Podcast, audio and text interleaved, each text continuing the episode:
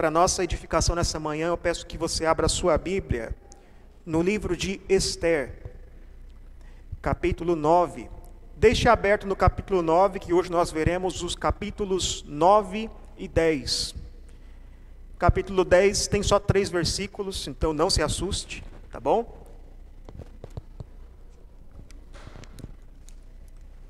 Vamos dar continuidade à nossa série de sermões no livro de Esther. Hoje nós encerramos o livro de Esther, e para isso eu peço que você então deixe sua Bíblia aberta em Esther capítulo 9.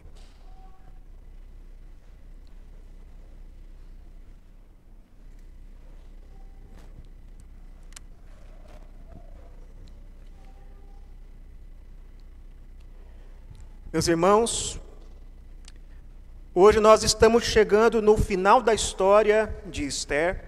Aqui nesses capítulos 9 e 10, nós temos a luta, a guerra que foi criado tanta expectativa para esse momento, para esse dia da batalha entre os judeus e os seus inimigos, e aqui nós vemos essa batalha acontecendo.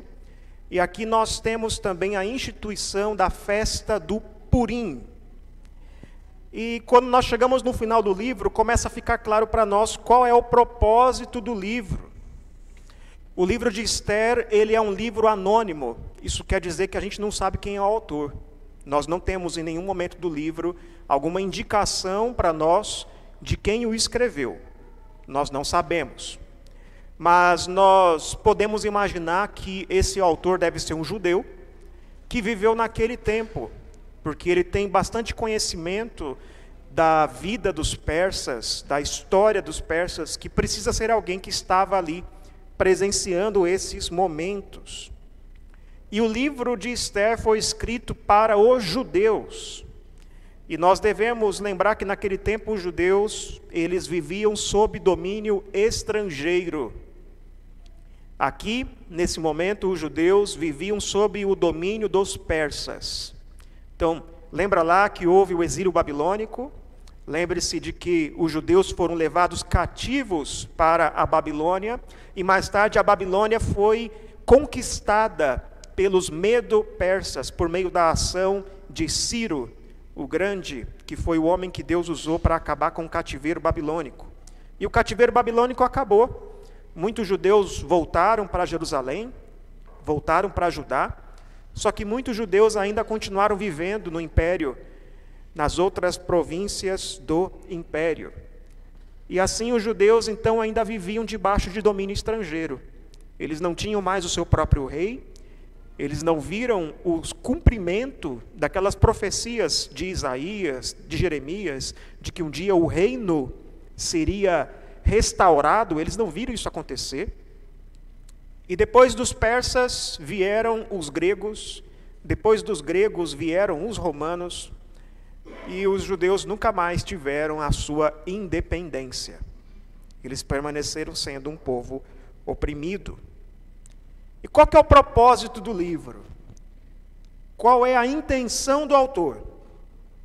O que o autor quer ensinar a esses judeus que estão debaixo do império? Um dos principais propósitos desse livro de Esther é dizer aos judeus a razão pela qual eles deveriam comemorar o Purim. O Purim é uma festa dos judeus. É uma festa que os judeus comemoram até os dias de hoje. Mas o que é curioso nessa festa é que ela não está entre as festas que foram instituídas por Deus, na lei de Deus, que nós encontramos lá em Levítico e em Deuteronômio. Ela não foi uma festa que Deus instituiu para o povo como uma lei, como a festa da Páscoa, a festa das primícias, dos tabernáculos, o dia da expiação. O Purim não está inserido entre essas festas. Então, um judeu que é piedoso, que é religioso, ele pode se perguntar assim: por que, que eu devo comemorar o Purim se o Purim não está entre as festas que Deus instituiu? Então, o autor de Esther, ele, diante dessa questão, ele resolve escrever a história da origem do Purim. E no capítulo 9 fica claro para nós que o propósito do autor é convencer os seus leitores a comemorarem essa festa. Esse, é o propósito do autor. E aqui nós vimos, ao longo do livro, que o povo judeu vivia sob domínio persa, que sob o domínio persa aquele povo era tentado a esconder a sua identidade. Eles eram tentados a se amoldarem aos padrões do mundo e a esquecer-se de Deus. O autor nos mostra isso sutilmente pelo fato do livro, em momento algum, falar o nome de Deus. Perceba isso, o livro, em momento algum, cita o nome de Deus. Mas nós vemos na história também que Deus não se esqueceu do seu povo. O nosso Senhor continua sendo fiel, continua preservando aquele povo, mesmo nas piores circunstâncias. Nós podemos nos identificar com esse povo judeu. Nós também vivemos num mundo estrangeiro. Os nossos governantes, eles não seguem a lei de Deus. Os nossos políticos não se importam com o que é certo e com o que é errado, em sua maioria. Há muitos países em que os cristãos são perseguidos por causa da sua fé. Nós conhecemos dois missionários que vieram aqui, que estão dispostos a ir para um desses países, onde o cristianismo é perseguido pelas autoridades. Nós vimos ao longo da série que nós cristãos estamos sujeitos a sermos perseguidos nesse mundo. E nem sempre a perseguição é uma perseguição física, nem sempre ela ocorre ah, por meio do Estado, por meio de uma perseguição instituída, mas muitas vezes essa perseguição ela é velada. Você pode sofrer oposição no seu trabalho, na sua escola, na sua família. Alguém não vai com a sua cara só porque você é crente. Eu sei que muitos irmãos aqui já passaram por isso. Nós somos tentados nesse mundo. Somos tentados a esconder a nossa identidade, a fingir que a gente não é cristão, a nos amoldar ao padrão da cultura por medo do que possa acontecer conosco. E diante disso tudo, nesse mundo que nós vivemos, em meio a tanto sofrimento, nós ainda somos chamados, domingo após domingo, nós somos convocados para vir aqui cultuar nós somos chamados a vir aqui todo domingo para celebrar a vitória de Cristo e para renovar o nosso compromisso com Deus. E a pergunta que nós devemos nos fazer às vezes é o seguinte: mas por que cultuar? Por que celebrar? Porque nem sempre a gente está em clima de festa, não é? Às vezes, no domingo de manhã, você não tem muita vontade de sair da cama. Às vezes, você está numa semana difícil está passando por aflições, e ainda assim você é chamado a vir aqui, domingo após domingo, para celebrar a salvação. A pergunta é: por quê? Que razões temos para festejar? Esse texto nos mostra algumas razões. Leamos a história, primeiramente os versículos 1 a 16. Acompanhe a leitura No dia 13 do 12 mês, que é o mês de Adar, quando a palavra do rei e a sua ordem deveriam ser executadas, no dia que os inimigos dos judeus esperavam apoderar-se deles, aconteceu o contrário, pois os judeus é que se apoderaram dos que os odiavam. Nas suas cidades, em todas as províncias do rei Assuero, os judeus se reuniram para atacar aqueles que queriam destruí-los e ninguém podia resistir-lhes, porque o terror que inspiravam caiu sobre todos aqueles povos. Todos os oficiais das províncias, os sátrapas, os governadores e os oficiais do rei auxiliavam os judeus, porque o temor de Mordecai tinha caído sobre eles. Porque Mordecai era grande na casa do rei, e a fama dele se espalhava por todas as províncias. O seu poder ia aumentando cada vez mais. Assim os judeus mataram todos os seus inimigos a golpes de espada, matando, destruindo e fazendo com os seus inimigos o que bem quiseram. Na cidadela de Suzã, os judeus mataram e destruíram 500 homens. Mataram também Parsândata, Dalfon, Aspata, Porata, Adália, Aridata, Farsmasta, Arizai, Aridai e Vaisata, que eram os dez filhos de Amã, filho de Amedata, o inimigo dos judeus. Porém, no despojo não tocaram. No mesmo dia, o rei foi informado do número dos mortos na cidadela de Suzã. O rei disse à rainha Esther: Na cidadela de Suzã, os reis mataram e destruíram quinhentos homens e os dez filhos de Amã. E nas demais províncias do rei, o que será que fizeram? E agora, qual é o seu pedido? Peça e lhe será dado. Você ainda tem outro desejo? Será concedido. Então Esther disse: Se for do agrado do rei, permita que os judeus de Suzã, que também amanhã façam segundo o decreto de hoje, e pendurem em forca os cadáveres dos dez filhos de Amã. Então o rei ordenou que assim se fizesse. Um decreto foi publicado em Suzã, e os cadáveres dos dez filhos de Amã foram pendurados na forca. Os judeus de Suzã se reuniram também no dia 14 do mês de Adar e mataram trezentos homens em Suzã, porém no despojo não tocaram. Também os demais judeus que viviam nas províncias do rei se reuniram e se organizaram para defender a vida e se livrar dos seus inimigos. Mataram setenta e cinco mil dos que os odiavam, porém no despojo não tocaram.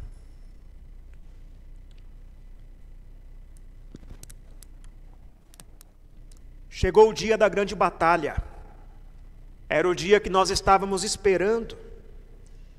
Nesse dia, os dois decretos iriam se chocar. O decreto de Amã contra os judeus basicamente permitia que qualquer persa pudesse caçar os judeus. Qualquer homem persa tinha o direito de entrar na casa de um judeu, matar quem ele quisesse e tomar todos os seus bens. Isso estava liberado pelo rei. Só que havia um segundo decreto. O decreto feito por Mordecai. E esse decreto agora permitia que os judeus pudessem se defender. Os judeus podiam se reunir, eles podiam pegar em armas e eles podiam matar todos aqueles que atentassem contra eles. E tudo isso aconteceria no dia 13 do mês de Adar. Adar é o último mês do calendário persa, do calendário judeu, o último mês, nesse mês, é que aconteceria isso, no dia 13. Isso nos lembra um pouco a história da sexta-feira 13. Você sabe de onde vem essa superstição de que sexta-feira 13 é um dia de azar? Alguns historiadores dizem que foi numa sexta-feira 13 que o rei Felipe IV da França, ele ordenou a morte de todos os cavaleiros templários. O rei Felipe IV da França, ele não estava muito feliz com os cavaleiros templários no seu reino, que eram submissos ao papa e não ao rei. Ele queria se livrar daqueles cavaleiros. Então ele enviou uma carta a todo o império, a todo o seu reino, o reino da França, e a carta só podia ser aberta no dia 12 de outubro de 1307. E a carta que esse rei enviou a todo o reino dizia que no dia seguinte, no dia 13, sexta-feira, eles deveriam prender, atacar, matar os cavaleiros templários. Então chegou o dia 13 de, 13 de outubro, sexta-feira 13. E nesse dia muitos cavaleiros morreram, muitos foram torturados, muitos foram lançados no fogo, morto, mortos na fogueira. E foi um dia de tanta aflição, foi um dia tão terrível, que ficou gravado na memória do povo, e muitas histórias se contavam sobre esse dia. O que acabou acontecendo é que tornou-se essa superstição que temos hoje, de que sexta-feira 13 é um dia de azar. Temos aqui algo parecido. Chegou o dia 13, dia da batalha. Então a gente imagina agora que vai ter pipoca, não é? Vamos pegar a pipoca, vamos assistir esse filme de ação, que a ação vai ser boa. Só que nem dá tempo de pegar a pipoca. a batalha foi muito rápida. No versículo 1 nós já temos o spoiler do que vai acontecer. O primeiro versículo já deixa claro: os judeus venceram. Pronto. Os inimigos dos judeus esperavam que iria dominá-los, mas o que aconteceu foi o contrário. Os judeus é que dominaram os seus inimigos e ninguém podia resistir-lhes. Todos tinham medo dos judeus e eles fizeram com os outros, com os inimigos, o que eles bem queriam. Como é que isso aconteceu? Houve uma ajuda das autoridades. Mordecai agora era o segundo homem mais importante do reino. A fama de Mordecai se espalhava por todo o império. E Mordecai era um judeu. Ninguém queria ir contra ele. Então as autoridades passaram para o lado dos judeus e começaram a ajudar os judeus, talvez fornecendo-lhes armas, talvez dando-lhes um pouco do seu exército. E nós vimos também no capítulo anterior que muitos, por medo dos judeus, se fizeram judeus. Muitos fingiram ser judeus. Mas foi uma vitória surpreendente. Só na cidadela de Suzã, que é aquela região que ficava ali ao redor do palácio, não era toda a cidade de Suzã, mas só aquela pequena região ali, foram mortos 500 homens pelos judeus.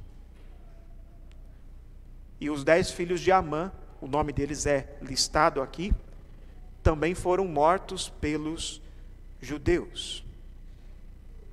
Então essa notícia chegou no ouvido do rei Assuero, e Assuero, recebendo essa notícia, ele ficou surpreso e foi falar com Esther. E foi perguntar para Esther: E aí, Esther, está satisfeita? Você deseja mais alguma coisa? Tem mais algo que eu possa fazer por você? E aqui a gente pode imaginar que esse rei deve ter gostado da ação, não é? Ficou surpreso ali com o resultado da batalha, com a força dos judeus. E talvez ele queria saber ali se Esther poderia entretê-lo mais um pouquinho. E foi então até lá e perguntou: E aí, Esther, está satisfeita? Quer mais alguma coisa? A gente imagina que Esther vai responder assim: Sim, estou satisfeita, basta, né? A gente imagina que Esther vai responder isso, mas a doce Esther a doce Esther, ela faz dois pedidos ao rei. Ela pede que esse decreto que permite os judeus se defenderem, que ele seja estendido por mais um dia. Então a gente pensa, não basta 500 pessoas, tem que ser mais, mais um dia. E ela pede que o rei permita que os filhos de Amã sejam pendurados, tenham seus cadáveres pendurados na cidadela de Suzã. Então a gente fica surpreso com isso, não é? É natural que a gente fique assustado com isso, não é? 500 pessoas só na cidadela de Suzã, que deve ter o tamanho de Mariporã, gente. Para ter uma ideia aqui. É uma cidadela. 500 pessoas. E já não basta matar os filhos de Amã, ainda tem de pendurar eles. Mas para que isso, Esther? E fica mais surpreendente quando a gente vê que em todo o império, 75 mil pessoas foram mortas pelos judeus.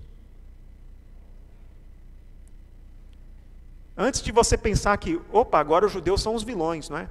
Antes da gente pensar isso, é bom a gente relembrar um pouquinho o que vimos semana passada sobre o conceito de guerra santa.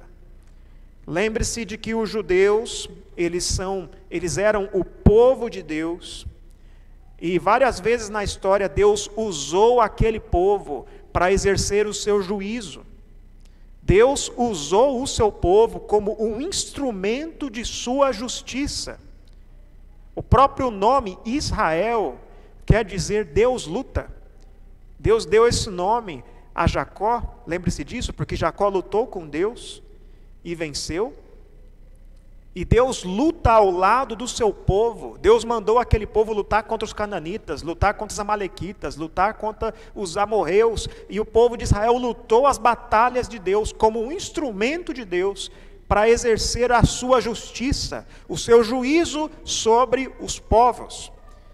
E nós vimos na semana passada que essa batalha que está acontecendo aqui, ela é uma continuação de uma batalha anterior. Daquela guerra que houve entre os israelitas e os amalequitas. Lembre-se disso. Amã, o Agagita. Amã, descendente de Agag. Agag que era o rei dos amalequitas, que lutou contra Saul. E nós temos aqui Mordecai, que é um benjamita da cidade de Quis, cidade de Saul, um descendente do rei Saul. Então nós temos uma continuação daquela antiga luta entre os israelitas e os amalequitas. Na verdade, essa luta é mais antiga ainda. Porque o que temos aqui é a luta entre os filhos de Deus e os filhos da serpente. É aquela guerra entre o povo de Deus, a cidade de Deus e a cidade dos homens. Então os israelitas aqui eles não estão agindo por crueldade. Não é isso, eles estão cumprindo o seu chamado como povo de Deus, guerreando contra os inimigos de Deus. Mas ainda assim é estranho para a gente, não é? Porque a gente olha e fala assim: ah, para que pendurar os cadáveres dos filhos de Amã? Já matou, deixa lá morto. Para que pendurar os cadáveres? Mas aí você tem de se lembrar que lá em Deuteronômio, capítulo 21, versículo 23, é dito lá o seguinte: O que for pendurado no madeiro é maldito de Deus. O que for pendurado no madeiro é maldito de Deus. Os israelitas, eles não deveriam pendurar ninguém, dentre os israelitas, porque pendurar é um sinal de vergonha, é um sinal do desagrado de Deus. Então eles tinham o costume de enterrar, de sepultar por meio de sepultar em cavernas ou então enterrando os seus corpos. Eles não penduravam, não era costume dos judeus. Mas quando eles penduram os filhos de Amã, o que não é novo na história, isso aconteceu lá no livro de Josué. Houve um momento lá em Josué em que os israelitas também penduraram seus inimigos. O que eles estão mostrando aqui claramente é que esses filhos de Amã, eles são inimigos de Deus. Eles são malditos de Deus. Eles recebem o desagrado de Deus. Então é isso que estava acontecendo. Para nossa cultura é difícil admitir isso, mas naquele tempo era assim. Naquele tempo as coisas eram resolvidas na base da guerra. Os judeus não estavam agindo por crueldade. Aliás, lembre-se que eles foram atacados primeiro. Homens entraram nas suas casas, atacaram as suas famílias, mas principalmente eles estavam cumprindo um chamado divino de instrumentos do juízo de Deus. E o que nos mostra que eles não estavam intentando o mal aqui, claramente, é que os judeus não tocaram nos despojos. O texto faz questão de dizer isso três vezes. Mas não tocaram nos despojos. Os judeus não pegaram nada, não tomaram nenhum bem de seus inimigos. E o decreto de Mordecai permitia que eles fizessem isso. O decreto de Mordecai, inclusive, permitia que eles fizessem isso, mas eles não fazem, eles não tocam nos despojos eles agem melhor do que Saul agiu lá atrás. Porque você deve lembrar de que Saul permitiu que os seus homens tocassem nos despojos dos amalequitas, mas aqui eles não tocam nos despojos, porque eles não estão buscando benefício próprio, eles estão lutando a guerra de Deus. Eu e você, nós, nós não somos chamados a guerrear dessa maneira. A nossa luta não é contra os homens. Efésios capítulo 6 diz que a nossa luta não é contra carne e sangue, mas contra os principados e potestades do ar. A nossa luta hoje, ela não é contra os outros homens que não servem a Deus, mas é contra o mundo, a carne e o diabo. Essa é a nossa luta hoje. A guerra que a igreja trava hoje não é uma guerra cultural, não é uma guerra política, não é uma guerra contra os homens, mas sabe onde a nossa guerra é travada? A nossa guerra é travada quando vem a aflição, quando vem o sofrimento, e você precisa permanecer firme em Deus. É ali que a guerra é travada. É quando vem a tentação e você precisa resistir à tentação e você luta contra o pecado. É aí que está a nossa guerra. E essa guerra é vencida quando você permanece confiando em Deus nas aflições. Essa é a nossa guerra. E essa guerra já foi vencida. A nossa vitória é garantida.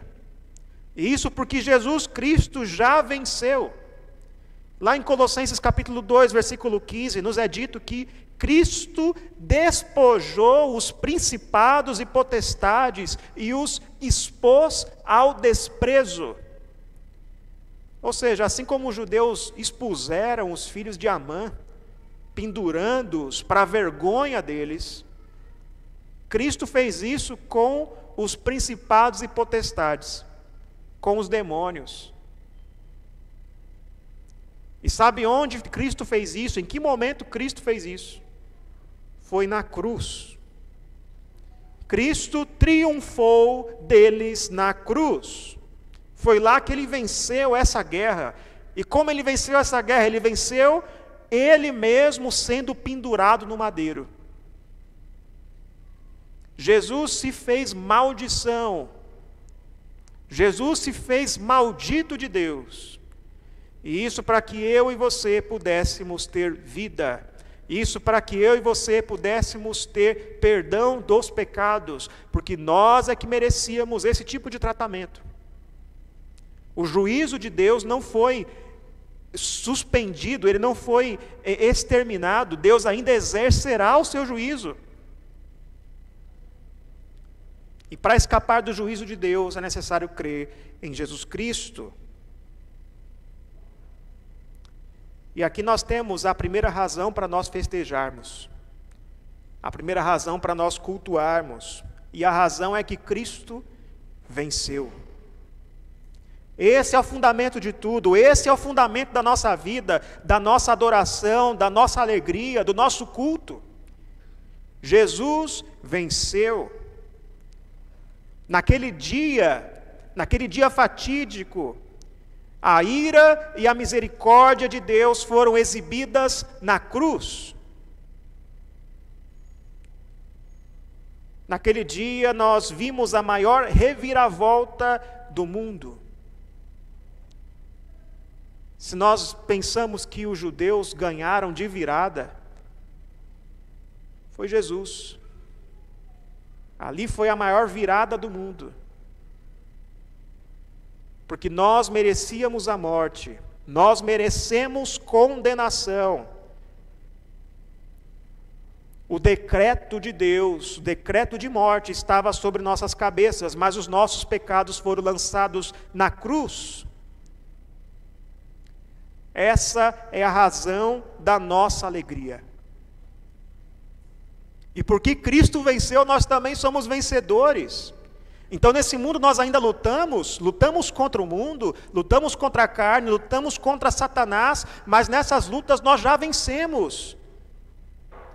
Porque a vitória de Cristo é aplicada a nós, nós não lutamos como perdedores, mas Deus nos deu as ferramentas para lutar, nos deu as armas para lutar, nos livrou do domínio do pecado. Ele já venceu na cruz e a nossa vitória é garantida. E todo domingo nós somos lembrados disso. Você já percebeu que todos os nossos cultos são iguais? Já percebeu que a gente segue a mesma liturgia? Todo domingo a gente é chamado a adorar. E a gente adora. Então a gente ouve a lei de Deus. E a gente percebe que a gente é pecador e confessamos nossos pecados. Então ouvimos sobre o perdão de Deus. Cristo venceu. Então nós damos Graças a Deus. Todo culto, todo domingo, somos lembrados da vitória de Cristo. mas há uma segunda razão para festejarmos e vemos no restante do texto. Veja aí, versículos 17 a 32. Acompanhe comigo a leitura, o texto diz assim: Isso aconteceu no dia 13 do mês de Adar. No dia 14, descansaram e fizeram dele um dia de festa e alegria. Mas os judeus de Suzã se reuniram nos dias 13 e 14 do mesmo mês, descansaram no dia 15 e fizeram dele um dia de festa e alegria. Por isso, os judeus das vilas que moram nas aldeias do campo fazem do dia 14 do mês de Adar um dia de alegria, de banquetes e de festa, e um dia em que mandam presentes uns aos outros. Mordecai escreveu essas coisas e enviou cartas a todos os judeus que moravam em todas as províncias do rei Assuero, aos de perto e aos de longe, ordenando-lhes que comemorassem o dia 14 do mês de Adar e o dia 15 do mesmo mês, todos os anos, como os dias em que os judeus se livraram dos seus inimigos, o mês em que a tristeza virou alegria e o luto se transformou em festa. E que esses fossem dias de festa e de alegria, de troca de presentes e dádivas aos pobres.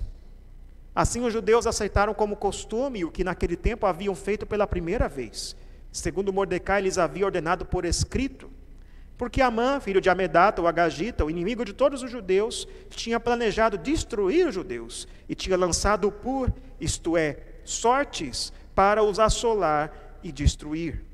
Mas Esther foi falar com o rei e ele ordenou por cartas que o plano perverso de Amã, que ele tinha elaborado contra os judeus, recaísse sobre a própria cabeça dele, e que ele e os seus filhos fossem enforcados.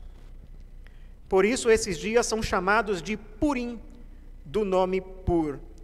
Daí, por causa de todas as palavras daquela carta e do que testemunharam e do que lhes havia acontecido, os judeus decidiram que eles mesmos, os seus descendentes e todos os que viessem a se juntar a eles não deixariam de comemorar esses dois dias, segundo o que se havia escrito a respeito deles no tempo marcado todos os anos. E que estes dias seriam lembrados e comemorados geração após geração, por todas as famílias, em todas as províncias e em todas as cidades, e que estes dias de Purim jamais iriam desaparecer entre os judeus, e que a memória dele jamais se extinguiria entre os seus descendentes. Então a rainha Esther, filha de Abiail, e o judeu Mordecai escreveram com toda a autoridade uma segunda carta para confirmar a carta de Purim. Mandaram cartas a todos os judeus, as 127 províncias do reino de Assuero, com palavras amigáveis e sinceras, para confirmar estes dias de Purim nos seus determinados tempos, como o judeu Mordecai e a rainha Esther lhes havia ordenado, e como eles mesmos já haviam estabelecido sobre si e sobre a sua descendência a respeito do jejum e do seu lamento. E o decreto de Esther estabeleceu estas particularidades de Purim e se escreveu no livro. Então, depois da luta, os judeus festejaram. Em todas as províncias, o povo lutou no dia 13 e no dia 14 eles descansaram e transformaram aquele dia num dia de festas, num dia de banquetes e de alegria. Obrigado. E em Suzã, em Suzã eles lutaram por dois dias seguidos, dia 13 e dia 14. E eles fizeram do dia 15 um dia de banquetes e de alegria. E nas aldeias, nos campos, aqui nós temos os judeus que moram nas zonas rurais, fizeram a mesma coisa também. Lutaram no dia 13 e no dia 14 fizeram banquetes e mandaram comida uns para os outros, né? o que é muito próprio do interior, não é?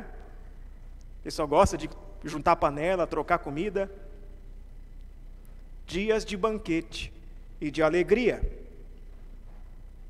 Então a comemoração aqui é igual aquela comemoração natural que ocorre depois de uma grande vitória. Pensa aí em final de Copa do Mundo, final de Campeonato Brasileiro, aquela algazarra, aquela comemoração da torcida.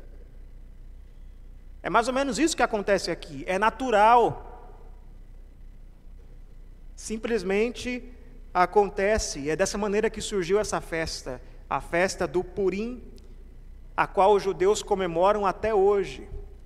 Até hoje os judeus comemoram o Purim, e é uma festa onde eles têm muita comida e mandam comidas aos pobres, e eles têm doces, doces específicos, doces próprios dessa estação. Tem um doce que parece aquela cueca virada, sabe? Até hoje os judeus comemoram essa festa. E o que começou como uma comemoração natural, algo espontâneo, tornou-se uma festa instituída.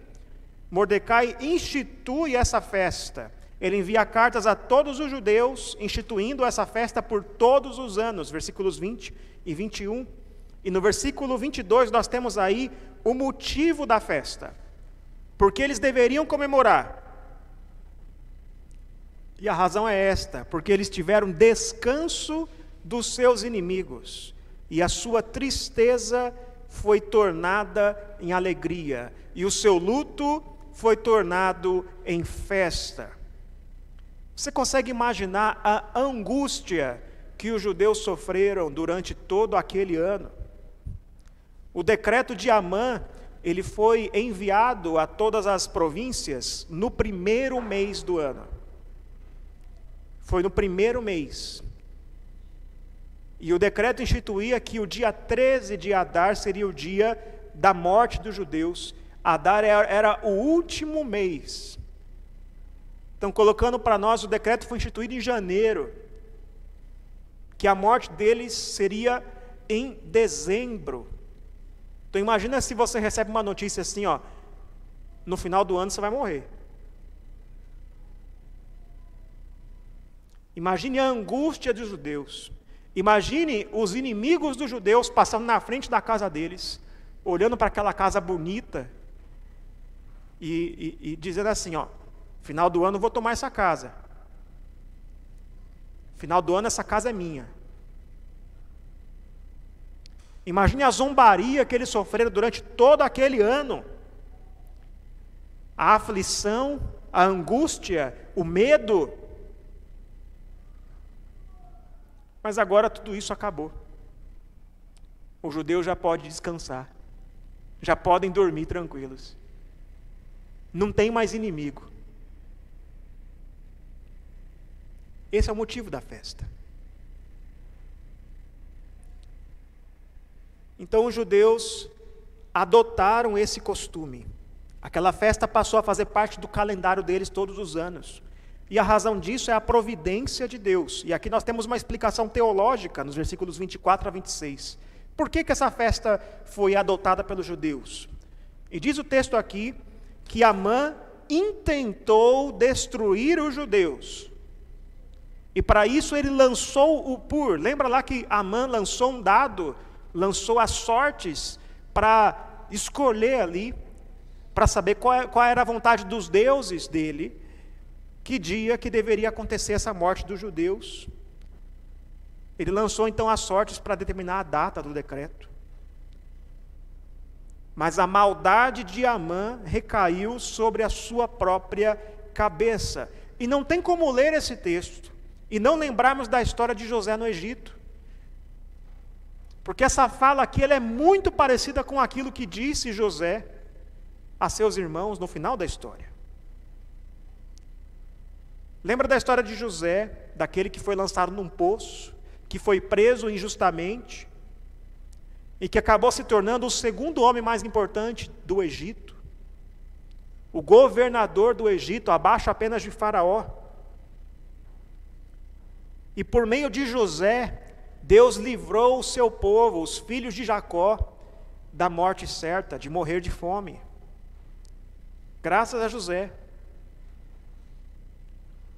E quando Jacó morreu, quando o pai de José morreu, os irmãos de José ficaram com medo da vingança. Eles pensaram: agora José vai querer se vingar de nós, porque nós lançamos ele no poço, porque nós vendemos ele como escravo. E foram até José pedir clemência, dizendo: Ó, oh, papai falou para você não bater na gente, papai falou para você não punir a gente. E o que, que José respondeu aos seus irmãos?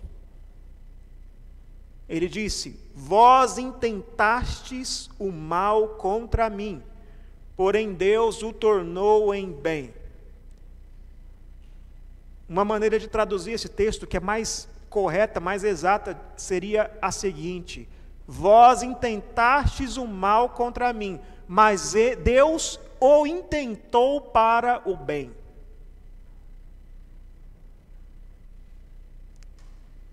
E aqui o autor de Esther está ele está fazendo uma alusão àquela passagem, ele está sutilmente nos dizendo que a providência de Deus se faz presente aqui. Amã planejou tudo aquilo para o mal do povo de Deus, mas Deus planejou tudo aquilo para o bem do seu povo e para a glória do seu próprio nome. E é por isso que o nome da festa é Purim. Purim que vem do nome pur, que significa sortes. Mas não é que os judeus acreditavam que a sorte os ajudou, mas eles sabiam que foi a providência de Deus, do Deus que muda a nossa sorte. Então eles comemoram a providência de Deus. E essa festa se tornou prática, recorrente, não só universalmente entre todos os judeus, mas também por todas as gerações. Os seus filhos iriam comemorar aquela festa, e os filhos dos seus filhos, os seus netos, seus bisnetos. E os judeus comemoram isso até o dia de hoje. E a razão dessa festa permanecer, dela ser dessa maneira prorrogada, dela ser compartilhada com os filhos, é que essa festa serve como um memorial ela serve para relembrar os judeus, para que eles nunca se esquecessem dessa salvação, dessa redenção que eles receberam nesse dia, quando foram salvos da morte por um milagre de Deus. Então Esther manda a carta a todo o povo, confirmando essa festa. Então veja, não é novidade na história do povo de Deus haver uma comemoração depois de um grande livramento. Lembra lá que depois de atravessar o Mar Vermelho, Moisés e os israelitas, eles louvaram a Deus com cânticos.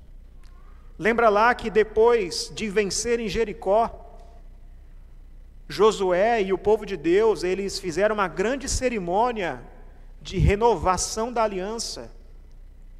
Lembre-se de que quando Deus usou Débora para livrar o povo de Deus. Depois do livramento, houve ali também uma grande festa, um momento de louvores, de cânticos. Lembre-se da Páscoa, que é uma festa que os judeus comemoram todo ano para se lembrar do livramento do Egito.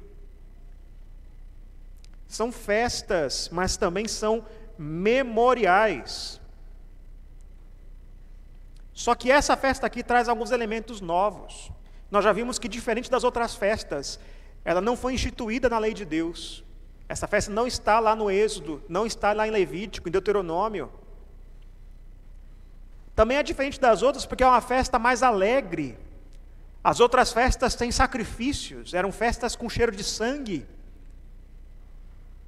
Mas essa festa aqui é só comida, bebida. É uma festa alegre, uma festa onde há compartilhamento de alegria, de comida, de bens. E qual que é a razão, então, dessa nova festa? O que, que levou o povo judeu a inserir uma festa a mais no seu calendário? A razão é que houve um fato novo. Houve um novo livramento da parte de Deus.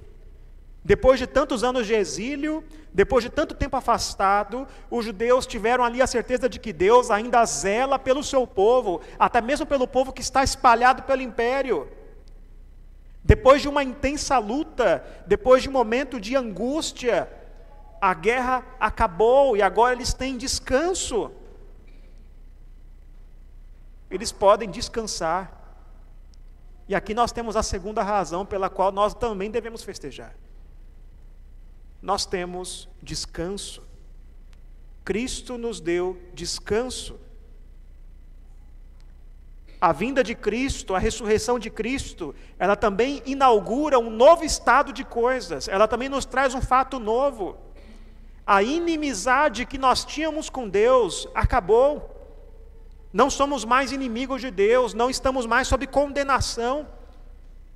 Já desfrutamos aquele descanso, o descanso que os israelitas tanto esperavam, tanto almejavam, chegou e nós desfrutamos desse descanso. Os israelitas trabalhavam sete dias da semana. E eles trabalhavam aguardando o sábado. Por que, que o sábado era o último dia? Porque o descanso vinha no final.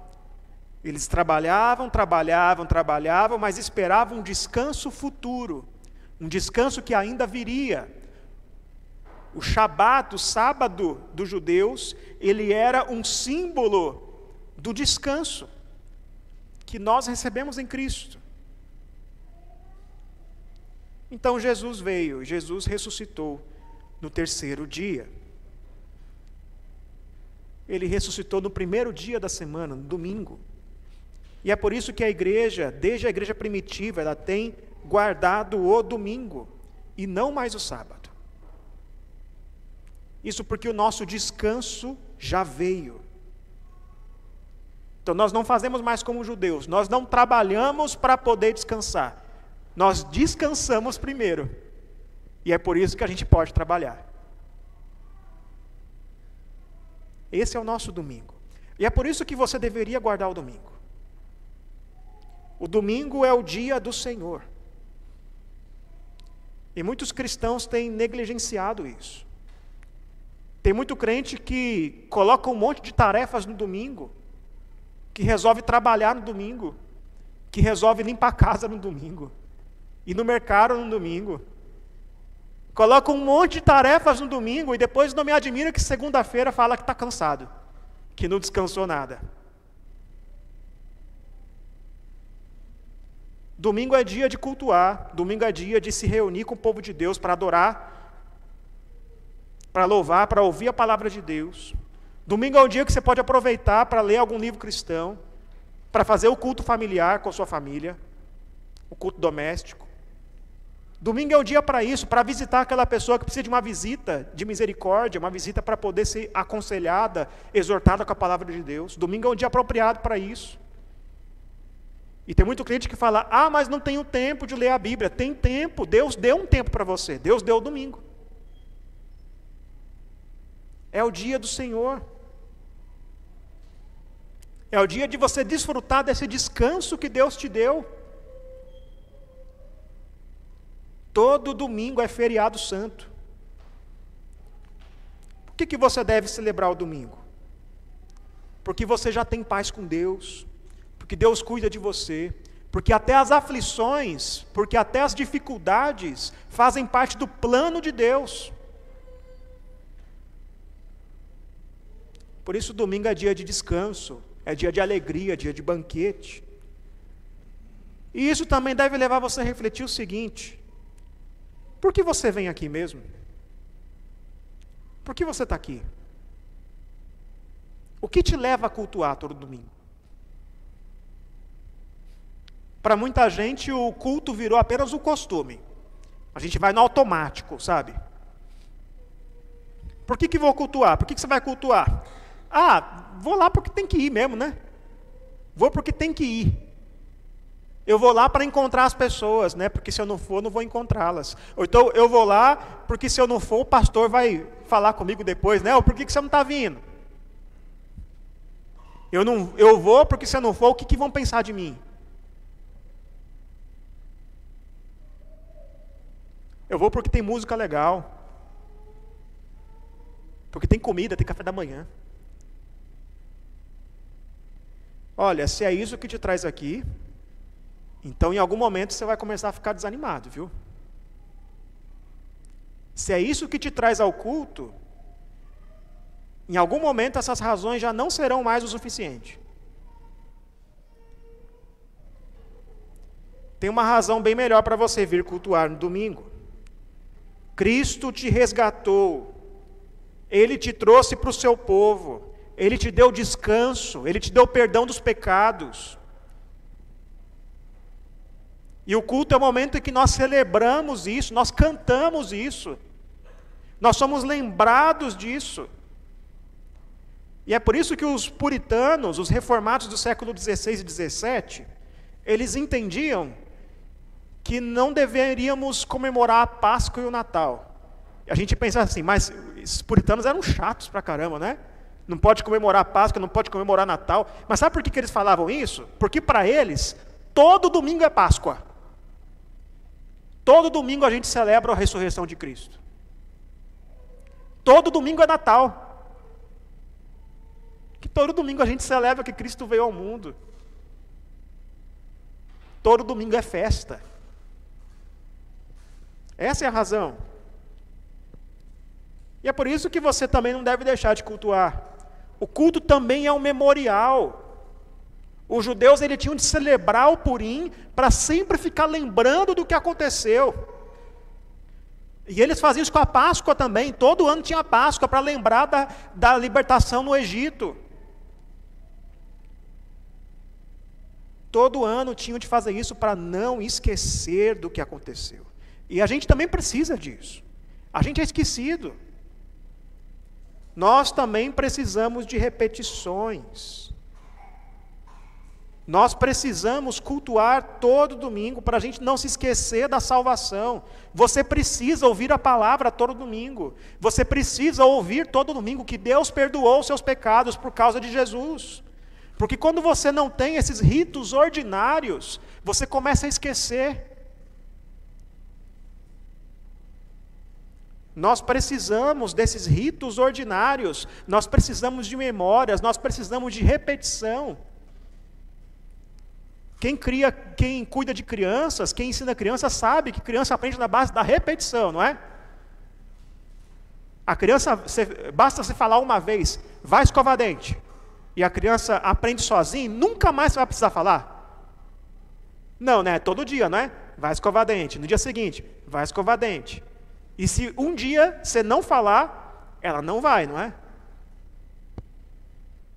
Não é assim? Repetição.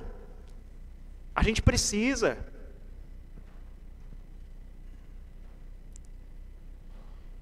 E se você não cultuar, você vai ficar fraco na fé. Se você não cultuar, se você pensar assim, ó, eu vou esperar ter vontade de cultuar para ir cultuar, a vontade não vai vir, não, viu?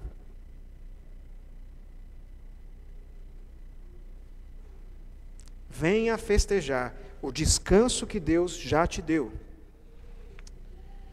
Mas vamos voltar para a história, versículos 1 a 3 do capítulo 10. O texto diz assim: depois disto, o rei Assuero impôs tributo sobre a terra e sobre as terras do mar.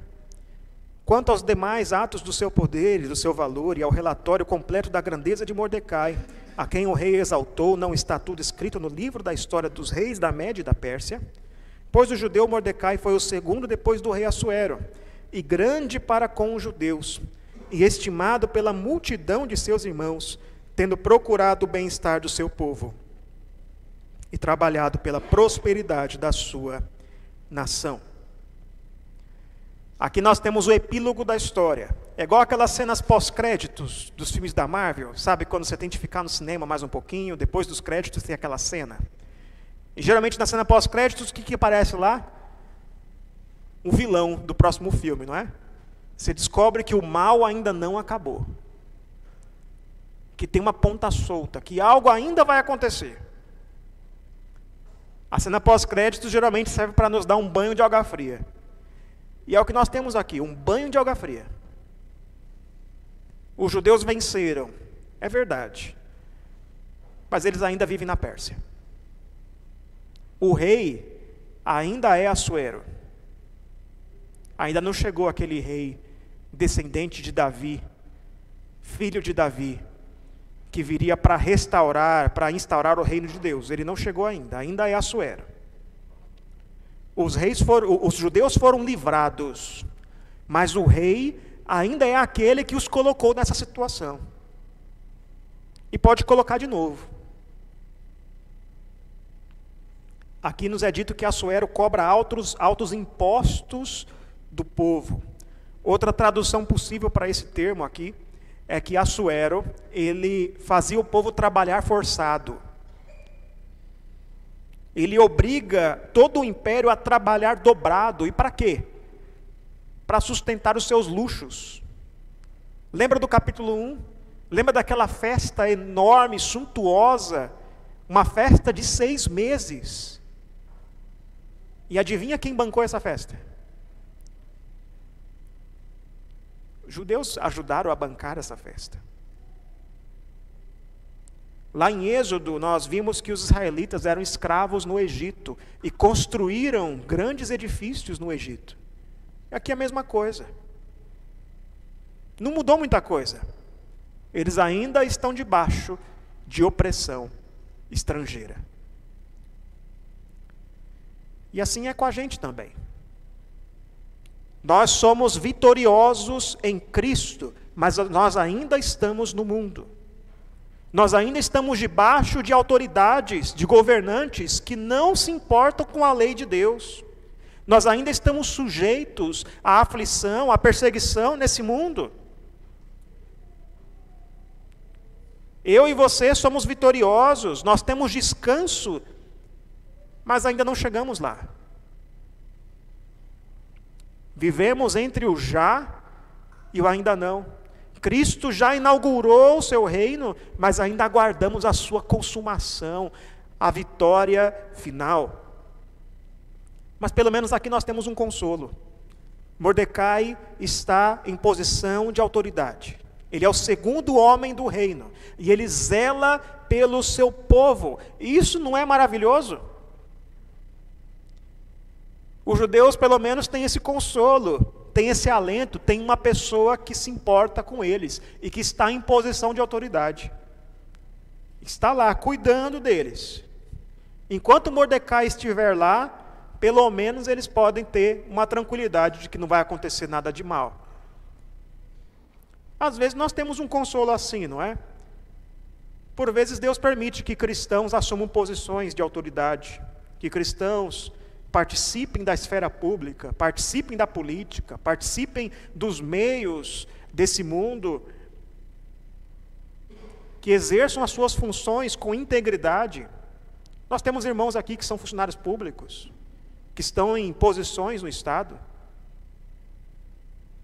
É bom saber disso. Mas o principal consolo que nós temos não está em nenhum homem nesse mundo não está em nenhum governante dessa terra. Nós temos alguém bem melhor que Mordecai, que nos representa, que está à direita de Deus Pai e que está lá zelando pelo seu povo. Jesus é o nosso mediador, Jesus é o nosso rei e ele reina lá dos céus. Ele reina sobre a sua igreja e ele intercede por nós. E ele também está presente espiritualmente aqui no nosso culto público. Então aqui nós temos mais uma razão para festejar, mais uma razão para você cultuar. Jesus vai voltar. Nós ainda vivemos no mundo, nós ainda passamos por aflições, mas nós cremos que Jesus voltará e Ele vai renovar os céus e a terra, e nós viveremos para sempre com Ele. E todo domingo nós antecipamos esse momento. Todo domingo a gente vive um pedaço do céu. O que, que a gente faz no culto?